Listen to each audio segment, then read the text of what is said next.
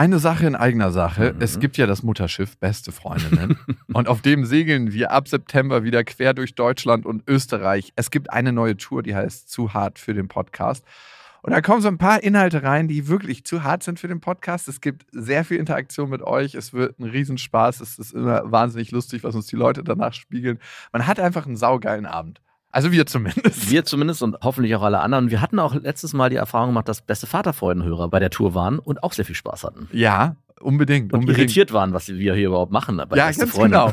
Es gibt ja Leute, die hören beste Vaterfreunde, die kennen beste Freundinnen nicht. Mhm. Und es wird eine gesunde Mischung. Also sowohl beste Freundinnen als auch beste Vaterfreundenhörer werden abgeholt. Und ihr könnt euch jetzt die Karten sichern.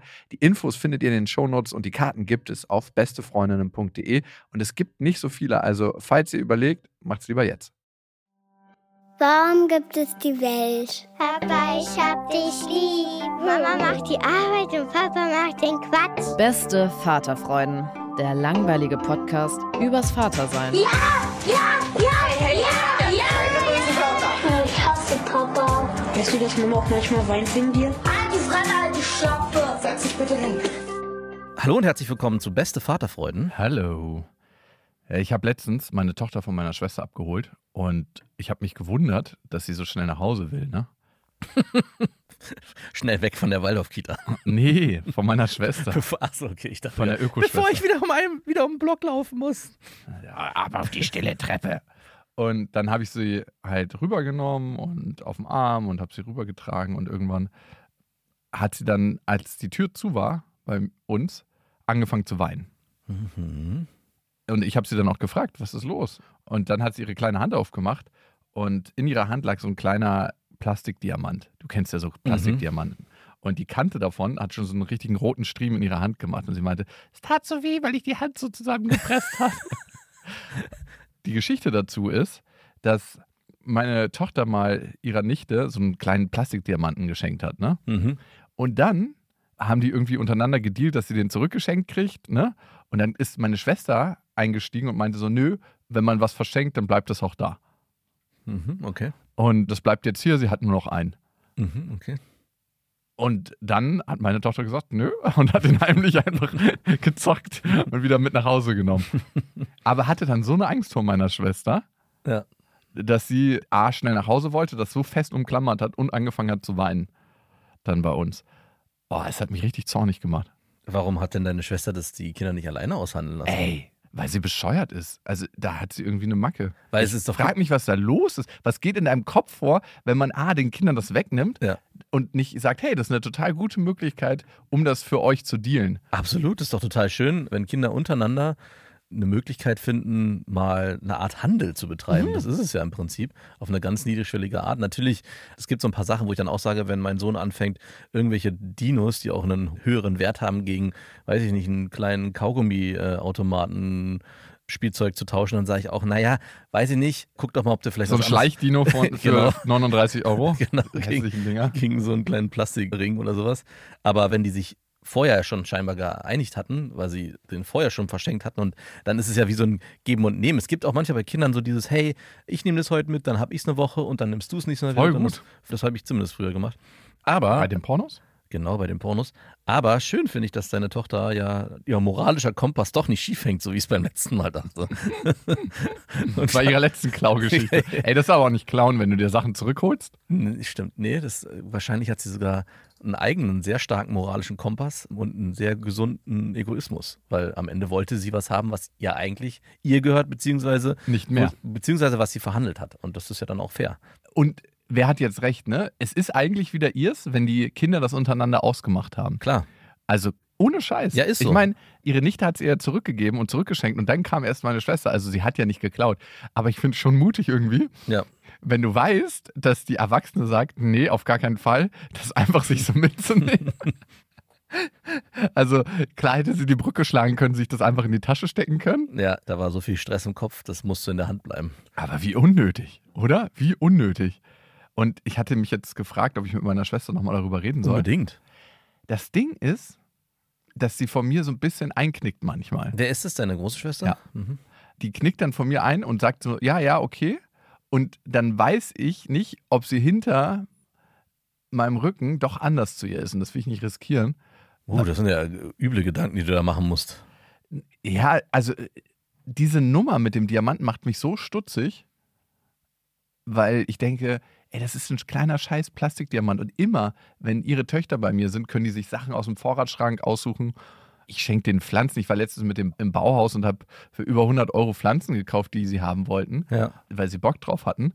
Ich würde schon sagen, dass ich ein sehr großzügiger Onkel bin. Und ich finde, es ist auch ja eine Familie. Also ich war ja in der Situation nicht drin. Es kann natürlich sein, dass deine Schwester auch eingegriffen hat bei diesem Diamanten, weil es sonst zu Streit gekommen wäre und zu Tränen. Und deswegen hat sie vielleicht für sich entschieden, hey, in dem Moment akut entscheide ich als Erwachsene, dass dieser Diamant verschenkt wurde und deswegen bleibt er hier. Also, also ich kann schon auch ihre Position so ein bisschen verstehen, aber ich verstehe auch deine, weil es gibt nichts Schlimmeres, als wenn man das Gefühl hat, das eigene Kind wird ungerecht behandelt oder ein anderes Kind wird überbevorteilt.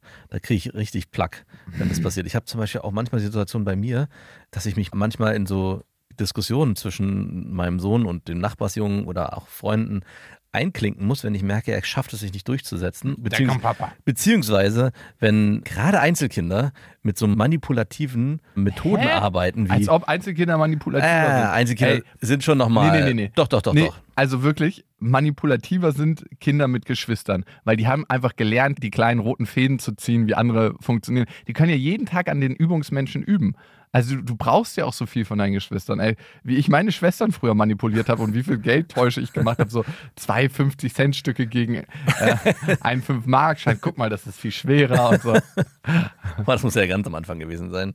Nee, aber bei, also zum Beispiel, ein Freund sagt immer, und das, manchmal kriege ich es mit, wenn wir das jetzt nicht spielen, dann bist du nicht mehr mein Freund oder dann darfst du nicht zu meinem Geburtstag kommen. Und Ugh. mein Sohn schafft es dann manchmal nicht, das auszuhalten und fängt an zu weinen oder gibt klein bei. Und wenn ich das mitbekomme, dann fällt es mir ganz schwer, nicht reinzugrätschen und zu sagen, Mit so einer Hake rauszugehen und den einfach so wegzurechen. So, raff, raff, zu raff. sagen, so, nein, das ist jetzt nicht, überlegt mal beide, ob ihr euch nicht einigen könnt. Ich versuche das dann immer noch so Ah, zu ja. formulieren, dass natürlich ich nicht hinterrücks nur meinen Sohn unterstütze, aber natürlich unterstütze ich nur meinen Sohn. Ey, man hat schon immer so sein eigenes Team, für das Auf jeden ist, ne? Fall. Ey. In ganz vielen Situationen merke ich, dass ich dann so ein. Eigentlich ist es nicht korrekt, wenn es jetzt zwei fremde Kinder wären, wo ich einfach nur gerecht dazwischen gehen würde, würde ich es ganz anders machen, aber wenn meine Kinder dabei sind, dann wird es so, so hintenrum dann doch irgendwie ausgelegt. Ich kenne es auch von anderen Kindern, wenn die bei uns essen, ne? Ja. Und die haben keinen Bock, was Gesundes zu essen. Ist mir auch egal. Mhm. Meine Tochter kriegt halt Gemüse auf ihren Teller Mhm. und sie isst das dann auch, weil sie es auch gewohnt ist. Ja. Und die so, nein, ich will kein Gemüse. Und ich so, ja, okay, brauchst du nicht, da kriegst du halt nur Nudeln. Hier hast du noch Butter und ein bisschen Salz. Schmeckt dir das? Danke, lecker. Gut. Weil ich muss da nicht irgendwelche Erziehungsmethoden nachholen, Ja. die die Eltern versäumt haben, wenn Kinder kein Gemüse essen. Auf jeden Fall. Und ich denke dann immer so, nö, wenn du keinen Bock hast, dann mach das halt nicht. Ist mir egal. Ey, du, es gibt so viele Situationen, wo ich auch sage, hey, es wird jetzt nicht aufgestanden. Es, also die Regeln, die man selber zu Hause hat, werden bei anderen Kindern auch einfach rigoros mit durchgezogen. Und das Erstaunliche ist ja, dass sie sich dann auch äh, einfach dran halten. Ah, Die umgekehrte Sache, wenn ihr Regeln habt, dass die durchgezogen werden und die Besuchskinder sich dran halten. Ja, sehr erstaunlich, Was wie. gibt's denn für Regeln bei euch? Nein, keine harten Regeln, aber manchmal gibt es so, jeder macht das ja unterschiedlich. Äh, Ja. Für uns gibt es die Regel, wenn mehrere Kinder zu Besuch sind, dürfen erst alle Kinder aufstehen, wenn alle Kinder aufgegessen haben. Wenn unsere Kinder alleine sind, dann dürfen mein Sohn und meine Tochter unabhängig voneinander aufstehen, sobald einer fertig ist. Aber Darf die Glotze angemacht werden? Nee, das nicht. Aber wenn mehrere Kinder zu Besuch sind, passiert immer das, dass derjenige, der am langsamsten ist, auch sofort aufhört zu essen. Und das ist Ja. halt einfach dann, deswegen gibt es dann diese Regel. Und das finden dann manchmal so Nachbarskinder oder Freunde, die da sind, irgendwie nicht so cool. Aber das ist ein Satz und dann bleiben die auch sitzen. Und ich weiß, dass zu Hause. Ha, äh, haust du da so leicht auf den Tisch? Ja, so ein bisschen. Also ich werde auch lauter und meine, gibt ja diesen Spruch, wer schreit, weiß ich nicht zu helfen. Lüge. Und äh, ich schreie dann auch immer in dem Moment. Übrigens, eine andere Sache von meiner Tochter, die hat ja immer wieder Streitereien mit meiner Ex-Freundin. Mhm. Und das, Weil sie bei dir keine Streits hat, weil du als laissez-fairer Vater alles durchgehen lässt und deine Nee. Ex-Freundin muss dann immer die ganzen Regeln wieder aufziehen. hm, ja, ich bin mir nicht sicher, woher das kommt, ob deine Theorie da richtig ist. Ich habe zwei Vermutungen, aber die sage ich gleich.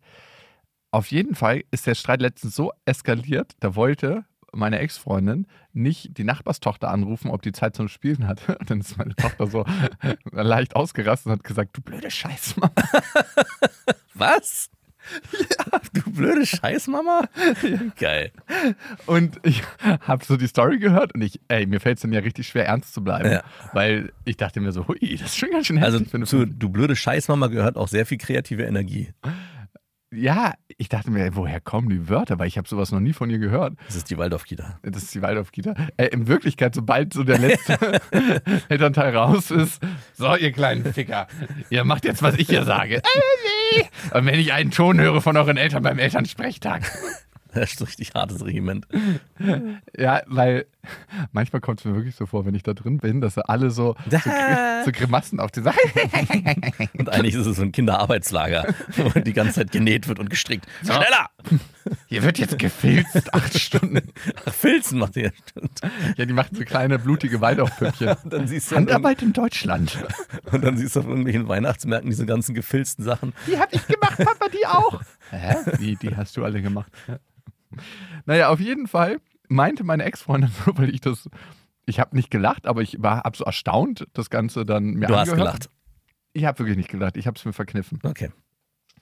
Aber meine Tochter konnte natürlich sehen, dass ich nicht gerade unerheitert bin davon. Mhm. Du kennst mich ja, wenn ich so Sachen mir nicht verkneifen kann, dann zucken meine Mundwinkel so. Und sie meinte, weil sie die erste Bezugsperson ist, traut sich unsere Tochter sowas bei ihr und bei mir nicht. Das ist ja. ihre Theorie. Deine Theorie ist, dass ich so ein laissez-faire-Dad bin, dass es gar nicht zur Eskalationssituation kommt. Meine Theorie ist, dass ich entweder so eine Autorität habe, dass ihr das nicht macht. Ja. Sorry. Oder ich verhandle alles mit ihr. Also wenn sie zum Beispiel sagt, hey, ich würde gerne, dass die Nachbarin rüberkommt oder ich würde gerne da und dahin, sage ich, ja, lass uns gucken, ob das heute noch zeitlich hinhaut oder ob es morgen hinhaut, weil heute ist zu spät und dann rufen wir zusammen an oder schreiben zusammen eine Nachricht. Also ich nehme sie dann mit in den Prozess und Ja. sage nicht einfach, nein, machen wir nicht. Und ich weiß nicht, was es davon ist. Glaubst du an die Theorie der ersten Bezugsperson? Du Also- blöder Scheißpapa. Also ich weiß nicht, ob ich bei dem Alter unserer Kinder jetzt da noch so voll hinter der Theorie stehe, dass es jetzt immer noch so ist. Aber gerade am Anfang, so die ersten vier Jahre, ist es schon so, dass die meisten Streits und Auseinandersetzungen zwischen Mutter und Kind passieren. Also zumindest Mhm. war das bei uns auch so. Und der Vater es oft leichter hat. Aber ich finde diesen Aushandlungspunkt eigentlich richtig gut, weil natürlich versuchen wir auch immer alles auszuhandeln, aber es gibt halt manchmal auch Situationen, wo man nicht mehr aushandeln kann. Und da frage ich mich, gibt es die bei dir einfach nicht? Oder läuft das Aushandeln immer so gut, dass du sagst, dass es da keine Notwendigkeit gibt? Also ich, wenn ich so überlege, gestern auch wieder, die Kinder wollten nicht schlafen gehen. Es waren, ich habe das dann, ja, okay, dann machen wir noch das und dann noch machen wir noch das. Und dann haben die dann im Bett, habe ich mit den beiden gekuschelt und dann meine ich so, es ist zu warm, ich gehe jetzt weg nach einer halben Stunde. Und dann haben die da oben noch ewig Theater gemacht. Die Kinder kamen zwei, dreimal runter, was auch total untypisch ist. Und ich bin dann irgendwann so, es reicht jetzt, wir gehen jetzt hoch, es wird geschlafen und habe da nichts mehr verhandelt. Und da frage ich mich, wie würdest du in so einer Situation, also was würdest du da in so einer Situation verhandeln? Ja, wir können jetzt noch mal eine halbe Stunde ein Buch vorlesen und dann wird geschlafen? Nö, also ich sag dann einfach, ich bin jetzt oben und wenn was ist, dann kannst du hochkommen.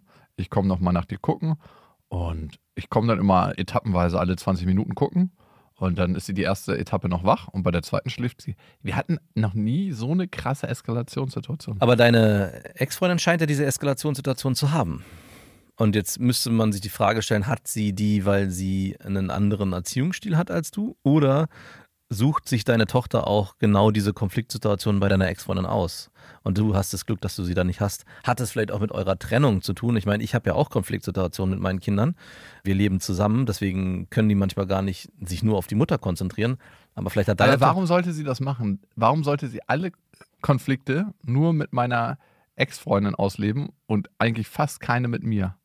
Vielleicht hat sie den Eindruck, Papa ist weg, wenn ich mit ihm streite. vielleicht hat sie den Eindruck. Aber Papa ist ja immer da. Papa ist ja immer da. Mittlerweile müsstest du ja verstanden haben, dass du bleibst. Ja. Gekommen, um zu bleiben. An dieser Stelle eine kleine Werbung. Und es ist Ikea mit Small Start und ihr kennt die Serie für Kinder. Da können Kinder alleine Ordnung lernen und aber auch ihr Leben gestalten im Kinderzimmer. Und das ist eine Serie, die mitwächst. Das heißt sehr, sehr praktisch. Und Kinder entwickeln sich ja immer weiter. Schneller als man denkt. Also ich habe jetzt gerade meine Tochter angeguckt und gedacht so, wow, vor zwei Monaten war die noch ganz anders. Ja, meine große Tochter sieht aus wie eine, wie eine alte Frau mittlerweile fast schon. Ja, wenn die so ein Tuch umbinden. Ne? Das macht meine Tochter öfter mal. Und das Schöne an Small Start ist, wie gesagt, dass es sich mitentwickelt und es gibt was Neues. Nämlich neue Accessoires im Sinne von, die Fronten kann man jetzt wählen, welche Farben man haben möchte und die Griffe sowie weitere tolle Accessoires. Also Das heißt, man kann es nochmal individueller gestalten. Die Griffe sind auch herrlich groß. Die Kinder können die Möbel alle selber gut bedienen.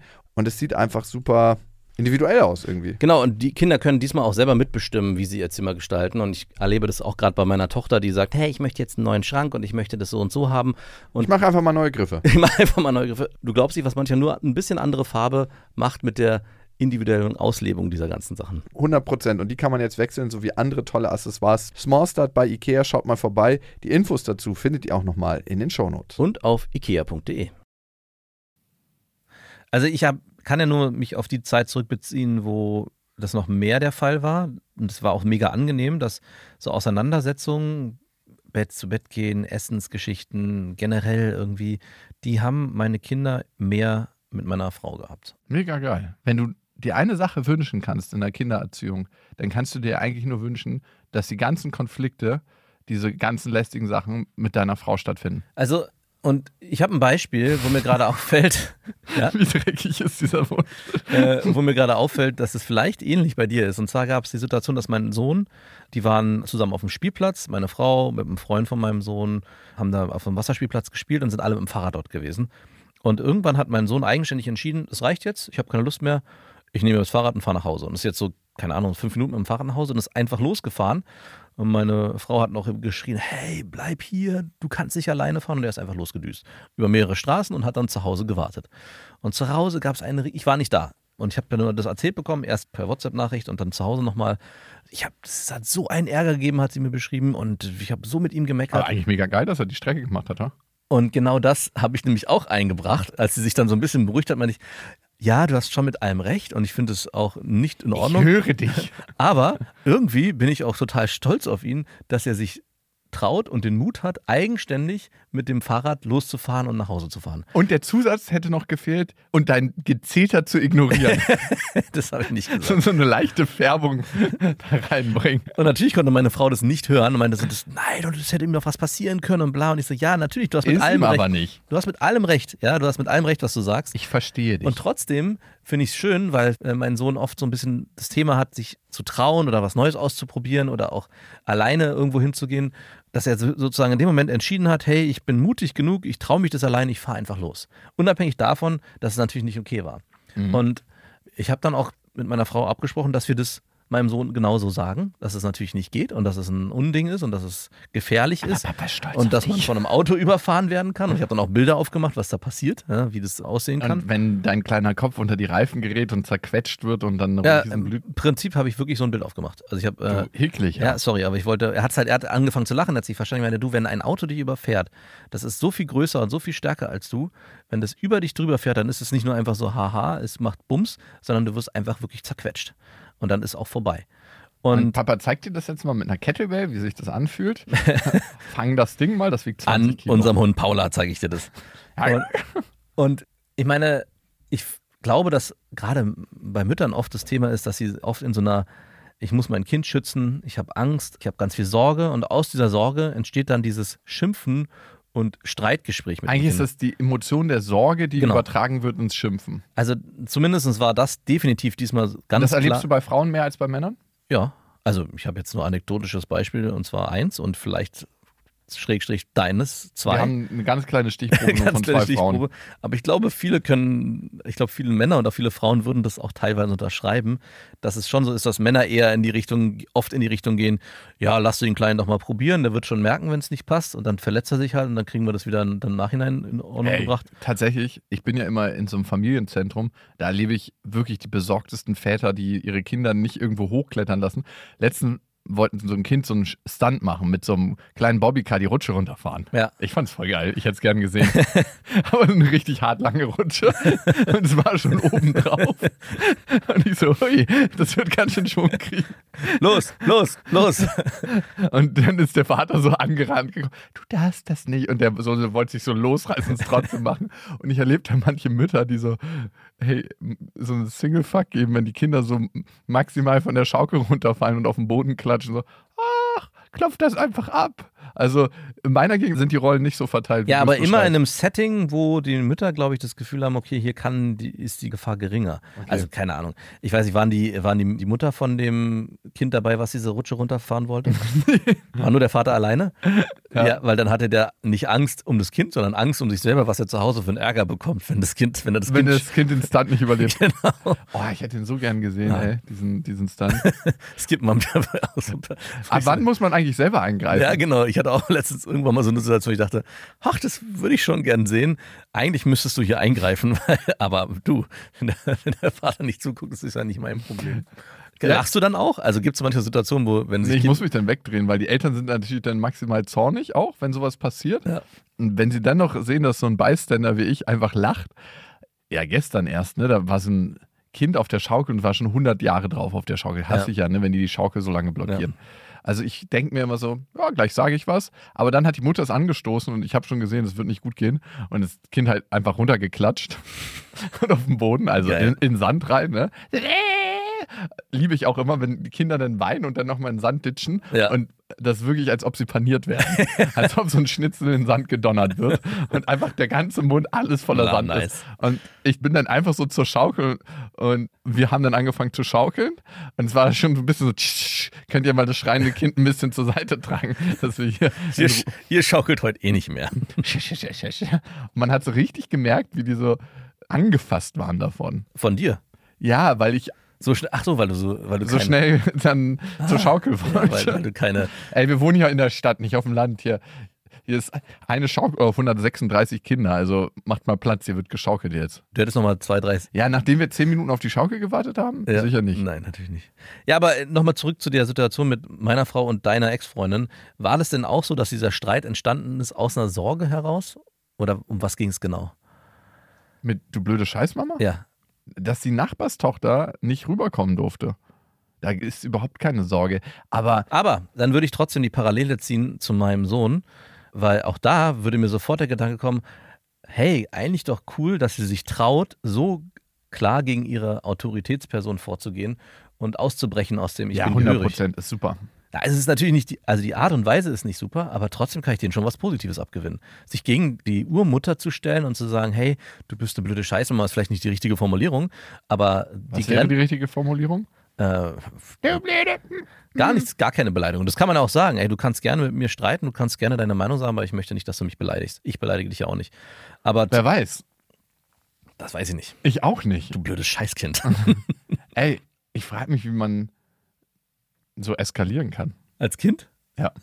Das geht schon. Ja, gut. Es geht. Also in der Kita kriegen die schon vieles. Ich will ja die Waldorf-Kita nicht äh, Nichts gegen die Waldorf. Aber- Und das sind natürlich auch nie die eigenen Kinder, weil der Satz, Ey. der immer fällt bei uns ist auch, wenn mein Sohn irgendwelche Schimpfwörter mitbringt, sage ich, naja, die hat er von den Assi-Kindern aus der Kita mitgenommen. Hm.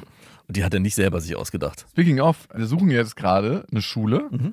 Und in unserem Einzugsgebiet in Berlin-Kreuzberg gibt es jetzt nicht gerade die besten Schulen. Mhm. Also gibt es auf jeden Fall ein paar sehr rustikale Schulen. Mhm. Wer kam to my world, als ich damals in Spandau auch mich um die Grundschule kümmern musste? Da gibt es auch nicht nur die Besten. Und weißt du, was richtig kacke ist? Ich muss mich jetzt total darum kümmern. Warum? Weil meine Ex-Freundin hat mir einfach ganz laissez-faire den Ball zugespielt und meinte, eigentlich ist es doch egal, auf welche Schule sie geht. Es wird ihr da schon nicht schlecht gehen. Oh. Und ich so, Alter, du bist in Hamburg in einem guten Stadtteil aufgewachsen. Du weißt überhaupt nicht, wovon du redest. Du Äh. weißt wirklich einfach gar nicht, wovon du redest. Meine Kumpels und ich, wir sind ja in den verschiedensten Schulen in Berlin Hm. groß geworden. Und einer meiner Kumpels ist in so der härtesten Schule in Charlottenburg groß geworden. Und er meinte, entweder hast du Kampfsport gemacht, sehr, sehr früh, Ja. und hast dich ein paar Mal richtig zur Wehr gesetzt, dass sie einfach wussten, dass sie mit dir nicht fucken können. Oder du wurdest einfach von einem auf den Schulhof gefickt. Also wirklich konsequent. Mhm. Ja. Und ähm, Auch schon in der Grundschule? auch schon in der Grundschule. Das ging super früh los. Und Wow. sein Bruder ist ein krass gestörter Mensch dadurch geworden, ein super ängstlicher. Und er konnte sich halt durchsetzen. Ey, man sollte das nicht unterschätzen, was das mit den Kindern macht, wenn die in diesem Alter schon Mobbing-Erfahrungen erleben oder halt auch Ausgrenzung. schlimmer. Also, Ja, oder in dem Fall ja sogar Gewalterfahrungen. Genau. Machen, weil, ähm, also gut, Mobbing kann ja auch Gewalt inkludieren. Ne? Ja, meistens geht es Hand in Hand. Ja, verbale Gewalt und aber auch physische Gewalt. Oder das eine führt zum anderen. Auch nicht selten. Und ich, also ich kann dich da, ich fühle dich, weil die, die Situation damals mit der Grundschule für meine Tochter war ja genau auch der Grund, warum wir dann weggezogen sind. Ey, der Satz, der hat mich richtig eskalieren lassen innerlich. Es ist eigentlich egal, an welche Schule sie geht. Es wird ihr schon ganz gut ergehen. Ich dachte, Aber merkst du dich Ist noch? dir das egal, oder? Ey, ich Ah. glaube tatsächlich, das ist so, zwei Autos rasen mit maximaler Geschwindigkeit aufeinander zu und wir gucken, wer als erster ausweicht. Okay. Und ich sage ihr irgendwann, du, ich habe mein Lenkrad aus dem Fenster geschmissen. Ich weiß nicht, wovon du redest. Wann wird sie eingeschult? Nächstes Jahr Ja. im Sommer? Ah, könnte es sogar sein, dass ihr schon ein bisschen spät seid? Mhm. Ist noch Nee, alles nee, gut, nee. Alles gut. Wir haben ein paar Möglichkeiten, ne? Und ich hatte ja überlegt, ob wir sie auf so eine Eliteschule schicken, Ja, ein paar? Bezirke weiter. Ja. Und da meinte sie, nee, da wird sie im falschen Umfeld groß. Aber ich fände es allein ein schöner Vergleich im Podcast hier, wenn deine Kinder am Stadtrand sozialisiert werden und meine Tochter auf so einer Eliteschule, da kommt sie ja gar nicht mit. Sie ist ja jetzt von der Waldorf-Kita. Ja. Die weiß ja gar nicht, was. Ach nee, die- eigentlich arbeitet sie ja schon acht Stunden am Tag. Ja, genau. Also die- ganz im Gegenteil. Fließender Übergang. Ich weiß gar nicht, ob der Unterschied so groß sein wird von der Eliteschule zu der Schule bei uns im. im ist wirklich eine harte Privatschule da. ja, ja, ich, aber klar, die haben meistens einen höheren Schlüssel. Die haben wahrscheinlich dann nur 15 Kinder oder so. Ey, und was die auch so nach der Schule machen, in Friedrichstadtpalast gehen. Also so die teuersten Ausflüge, da sind auch die Kinder von ganz vielen Unternehmern da. Das ist eine Ganztagsschule. Also das heißt, die können, sind wahrscheinlich bis 14, 30. Mit äh, Schuluniform sogar. Wirklich. Das ist natürlich nochmal eine ganz andere Nummer. Mhm. Ich hatte damals beim Segeln auch so zwei Kinder, die. mit Schuluniform. die, ja, mit Schuluniform. Die sind auf die John F. Kennedy gegangen. ah, ja, ja. Aber das war ja dann die Oberschule. Ich glaube, die gibt es nicht als Grundschule. Und das fand ich auch schon immer so weird, als sie das erzählt haben, dass sie da mit Uniform hingehen. und ja, an sich ist nichts gegen Schuluniformen auszusetzen, weil alle Kinder gleich gekleidet kommen. Ich finde es gar nicht schlecht. Ja, du findest es gar nicht schlecht, der so einen krassen Individualitätsanspruch hat bei Naja. seinen eigenen Klamotten. Ja, naja, gut, ich weiß, wie ich als Kind groß geworden bin und für mich war es immer kacke, als letzter irgendwas mir leisten zu können und immer die Scheißklamotten von meiner Schwester anzuhaben. Also, ich hätte mich gefreut, wenn ich wenigstens eine so eine ranzige Schuluniform gehabt hätte.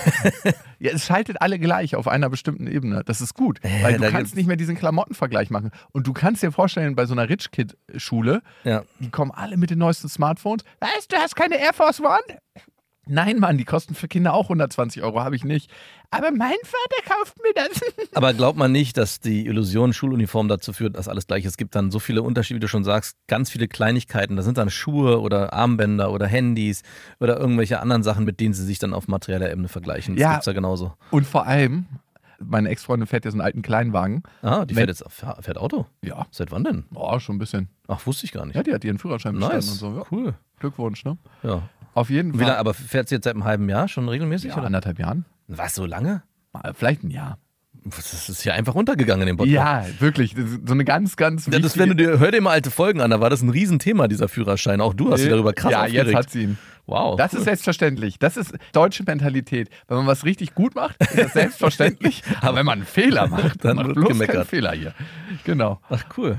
Und wir haben schon gesagt, unsere Tochter wird direkt gemobbt, wenn sie einmal mit diesem Auto zur Schule gefahren Stimmt. Da musst du dir ein besseres Auto kaufen. Nee, sie wird mit dem Taxi dann. Ah, natürlich. Ja, mal gucken, welche Schule es wird. Also, ist auf jeden Fall eine harte Entscheidung und ich bin definitiv nicht bei meiner Ex-Freundin. Es ist doch egal, auf welche Schule sie geht. Nee, es ist überhaupt nicht egal. Es gibt wahrscheinlich bei euch in der Gegend so eine Schule, die so ein bisschen besser dasteht als alle anderen. Das kriegt man so raus, wenn man mit Eltern spricht oder mit. Ja, du musst halt gucken, wie die Lehrmittelbefreiung ist. Ah, solche Tricks müsst ihr anwenden. Naja, meine Schwester ist ja Lehrerin, meine beiden Schwager sind Lehrer und die meinten, das ist so ein Ding, da kannst du schon gucken, wenn du ganz viel Lehrmittelbefreiung hast, dann ist es ein bisschen rustikaler da. Rustikaler ist auch so ein geiles Wort für. musst du dann wissen. es gibt ja ganz viele, die dann sagen, nee, ist doch egal, man soll dahin gehen, wo man zugewiesen wird. Eine und so. Durchmischung soll stattfinden, gerade in Ja. der Stadt. Und ich finde das auch richtig und gut. Ja. Auf der anderen Seite, alle wollen das immer, bloß für ihre eigenen Kinder nicht. Genau. Weil, wenn du mal guckst, die, die diese Gesetze machen, wo die immer wohnen, die wohnen meistens in Bezirken, wo das eben nicht nötig ist. Ja. Oder wo die Durchmischung am Ende nicht dramatisch ist, weil alle eh aus, der gleichen Durchmischung kommen. Und mit Durchmischung meine ich nicht kultureller Background-Durchmischung, sondern Bildungsgrad-Durchmischung. Genau. Weil ich habe gemerkt zum Beispiel, ich war sehr, sehr froh, dass ich in eine Schule kam irgendwann, die nicht durchmischt war. Meine Eltern, beide, haben keinen akademischen Hintergrund.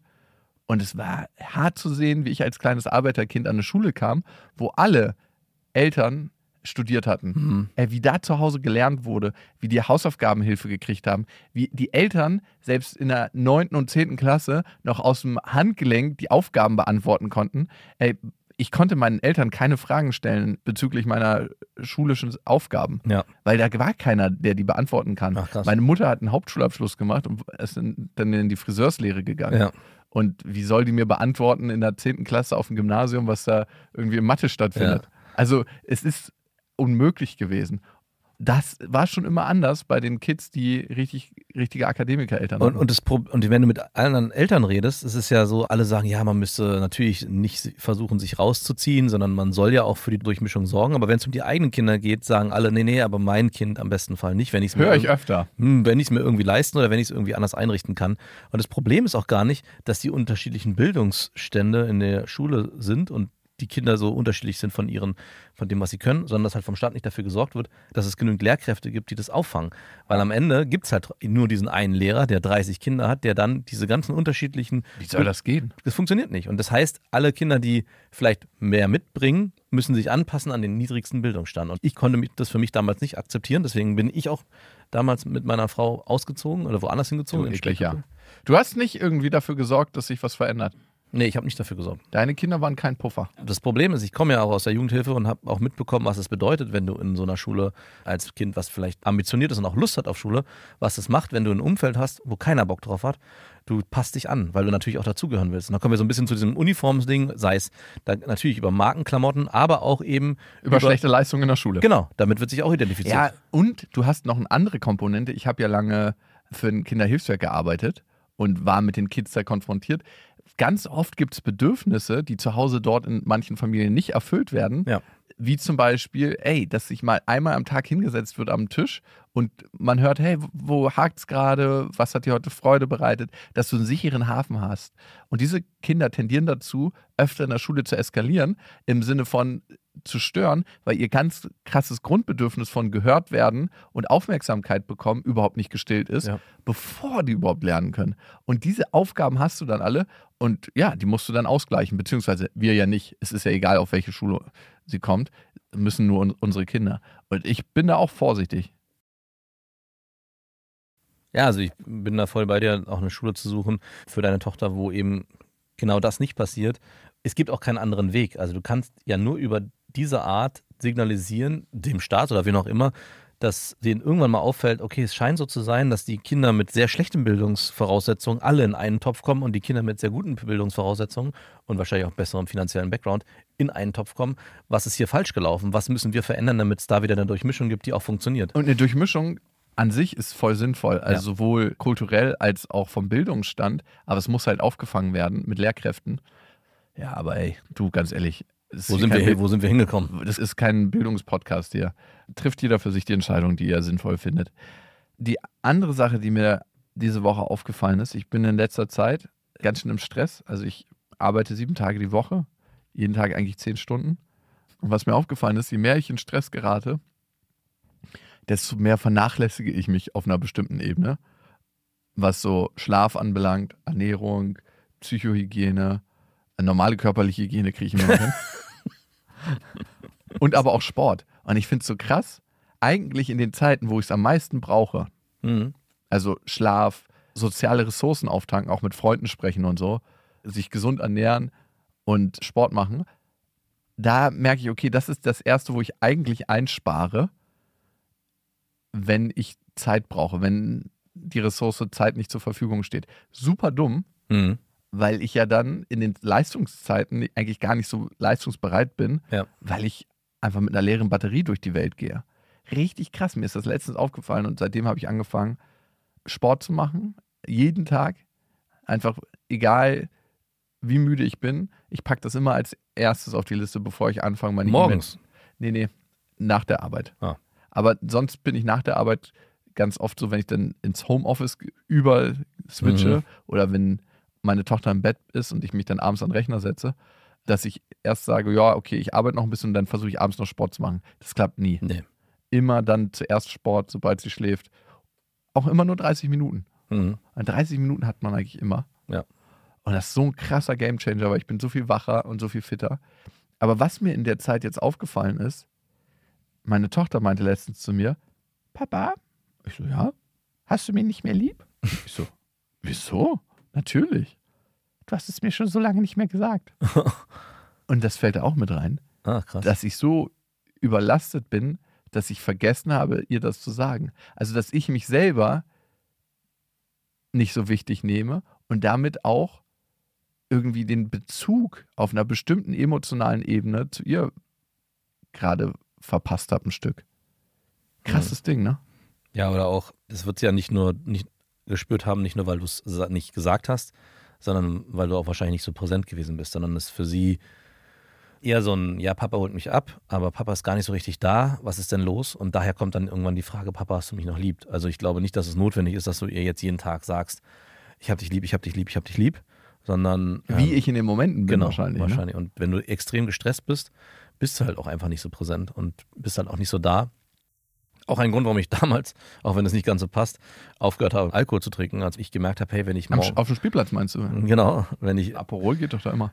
als meine Tochter irgendwie ein Jahr alt war, dass ich gemerkt habe, ey, auch wenn es nur ab und zu mal am Wochenende war, der nächste Morgen ist so anstrengend für beide, für sie und für mich, weil man überhaupt nicht in Beziehung ist.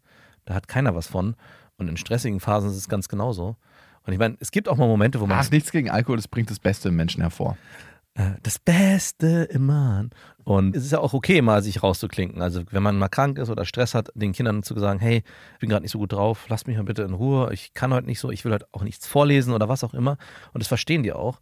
Aber es braucht dann halt auch wieder die Momente, wo man zurückkommt, wo man auch wieder präsenter ist. Und wenn man so eine Mhm. Dauerphase hat wie du, wo du gar nicht mehr zurückkommst, sondern immer nur, ja, ich hole sie ab und dann verbringe ich mit ihr Zeit und dann bringe ich sie ins Bett und am nächsten Tag nochmal und am nächsten Tag nochmal und dann will ich durchatmen, habe drei Tage frei, habe ich ja gar nicht, weil da muss ich noch mehr arbeiten und dann passiert es so zwei, drei Wochen, kommt man, glaube ich, bis so in so einen Trott geraten, dass diese Frage irgendwann auftauchte. Obwohl ich immer super präsent war, dachte ich zumindest. Mhm. Und es war sehr, sehr erschütternd für mich. Und da wusste ich auch, auch da muss ich mir leisten. Das heißt, mehr auf. Oh Gott. Nee, dann weiß ich, es ist einfach wirklich viel zu viel. Und wir streiten dann nicht, aber ich glaube, ich bin so leicht abwesend. Dann, Ja, ja. Wie so betäubt. Ja, bist du auch. Ich habe dich so wahrgenommen, du hast dann zwei Aggregatzustände. Einmal diesen betäubten, so fast nicht da, schon fast, es ist mir egal. Ganz untypisch, ganz schlecht eigentlich auch. Weil ich habe dich dann lieber als den Choleriker.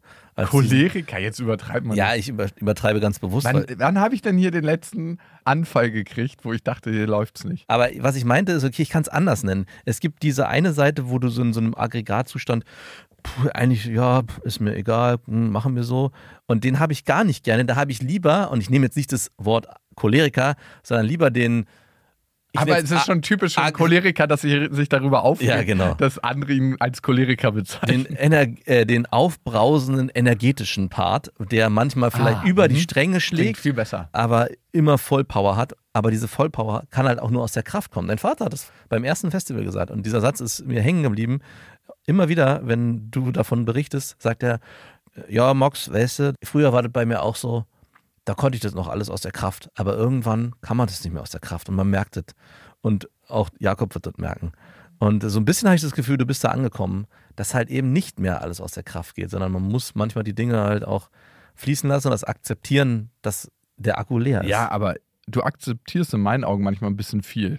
ich glaube, es geht schon auch darum, man kann vieles aus der Kraft machen, aber irgendwann führt diese Kraft zu so einer endlos, Überdruck. endlos Energielosigkeit, die du ja auch wahrnimmst. Das nennt man auch Burnout. Ja, genau. Am Burnout wollte ich jetzt nicht im Mund nehmen, weil Burnout ist eine Ausrede für die Schwachen. ja, schreibt.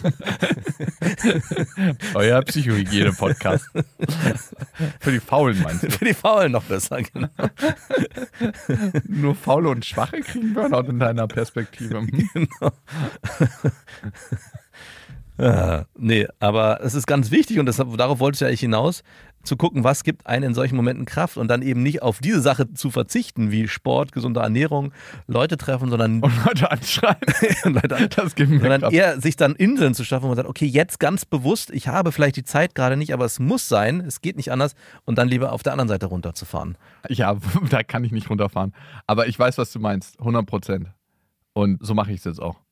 Ich sage meiner Tochter jetzt nicht mehr, dass ich sie lieb habe, sondern macht lieber in der Zeit 30 Minuten Sport. genau. Besser so. nee, aber es ist ein wichtiger Faktor für sich zu sorgen, wenn viel los ist. Mhm. 100 Prozent. Also kleine Meditationseinheiten, gut essen, gut schlafen, Gespräche mit Freunden suchen und Sport machen. Das ist so das Paket, das ist die Tasche, die man packen muss. Sonst kommt man in den Burnout. Leute, die in den Burnout geraten, sind zu faul dafür, das zu machen. Genau. Nach deiner Theorie. Nach meiner Theorie. Und ihr wisst ja, es gibt kein richtig oder falsch. Es gibt einfach nur Burnout. Macht's gut. Das war Beste Vaterfreuden, eine Produktion von Auf die Ohren.